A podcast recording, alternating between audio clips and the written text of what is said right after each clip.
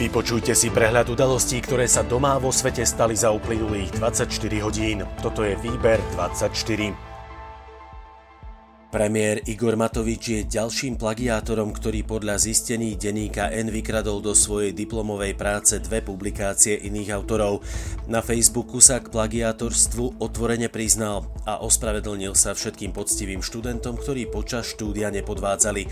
Počas štúdia vraj odpisoval a podľa vlastných slov by zrejme mal prísť o titul. Z pozície premiéra ale odstúpi až vtedy, keď splní všetko, čo ľuďom pred voľbami slúbil. Pelegriniho jedenástka vyzvala Matoviča na odstúpenie. Juraj Šeliga kauzu označil za strašnú hambu. Veronika Remišová je presvedčená, že pre individuálne zlyhania spred 20 rokov vláda nemôže padnúť. Sulíkovci sa chcú poradiť na poslaneckom klube. Fico vyhlásil, že už zrejme dozrel čas na odvolávanie Matoviča v parlamente. Podľa vlastných slov však má dilemu, či ústava vôbec umožňuje vyslovenie nedôvery duševne nespôsobilým osobám. Prezidentka reagovala, že vláda stojí na doposiaľ najväčšej hodnotovej krížovatke a opäť pripomenula, že politici by mali dodržiavať rovnaké pravidlá, ako žiadali dodržiavať od iných. Pripomeňme, že Igor Matovič bojoval v prvých radoch za odchod Andreja Danka z čela Národnej rady potom, ako sa prevalili problémy s jeho dizertačnou prácou.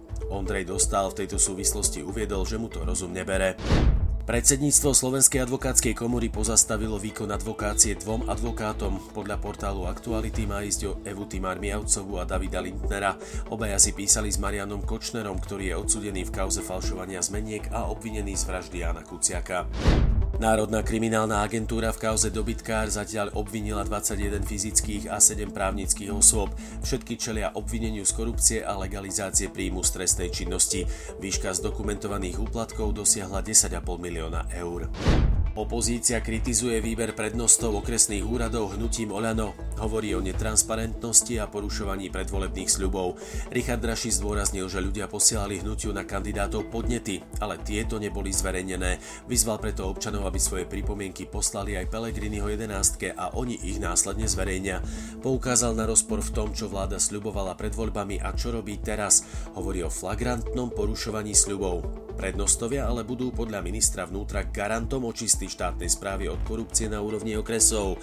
Zo 70 nominantov neprešlo pripomienkami verejnosti 14 uchádzačov. Ak za predsedu strany za ľudí nebude kandidovať súčasný podpredseda Juraj Šeliga, pravdepodobne o tento post zabojuje člen predsedníctva a poslanec parlamentu Miroslav Kolár.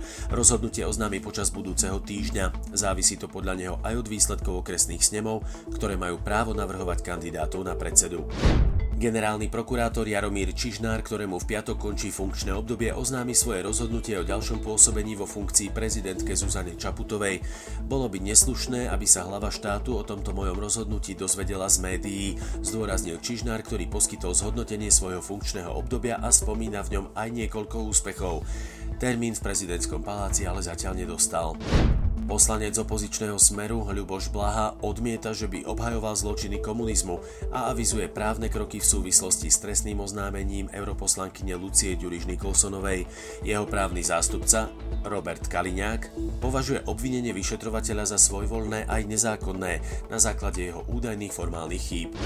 Vo vojenskom obvode Záhorie spustili pilotný projekt ochrany lesa proti likožrútom. Ide o plne ekologický projekt, ktorý proti ním nebojuje chemicky. Ak sa potvrdí účinnosť, môže to byť prielom v boji proti likožrútom na Slovensku. Poďme do zahraničia. Premiér Matovič uviedol, že na dvojdňový summit Európskej únie, ktorý sa koná v piatok a sobotu, prišiel vyrokovať čo najlepšie pozície pre Slovensko. Ťažiskom rokovaní bude kompromisný návrh o 7-ročnom rozpočte únie a o pláne ekonomickej obnovy po koronakríze. Premiér sa bude snažiť obhájiť pozície, aby sme mali čo najbližšie k pôvodnému návrhu, ktorý pre Slovensko predbežne vyčlenil až 8 miliard eur.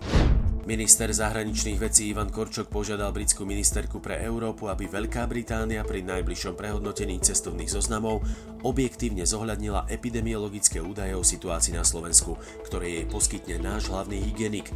Naša diplomacia bojuje o to, aby Slováci po príchode do Británie nemuseli absolvovať povinnú 14-dňovú karanténu, keďže naša krajina zvládla prvú vlnu pandémie najlepšie v Európe.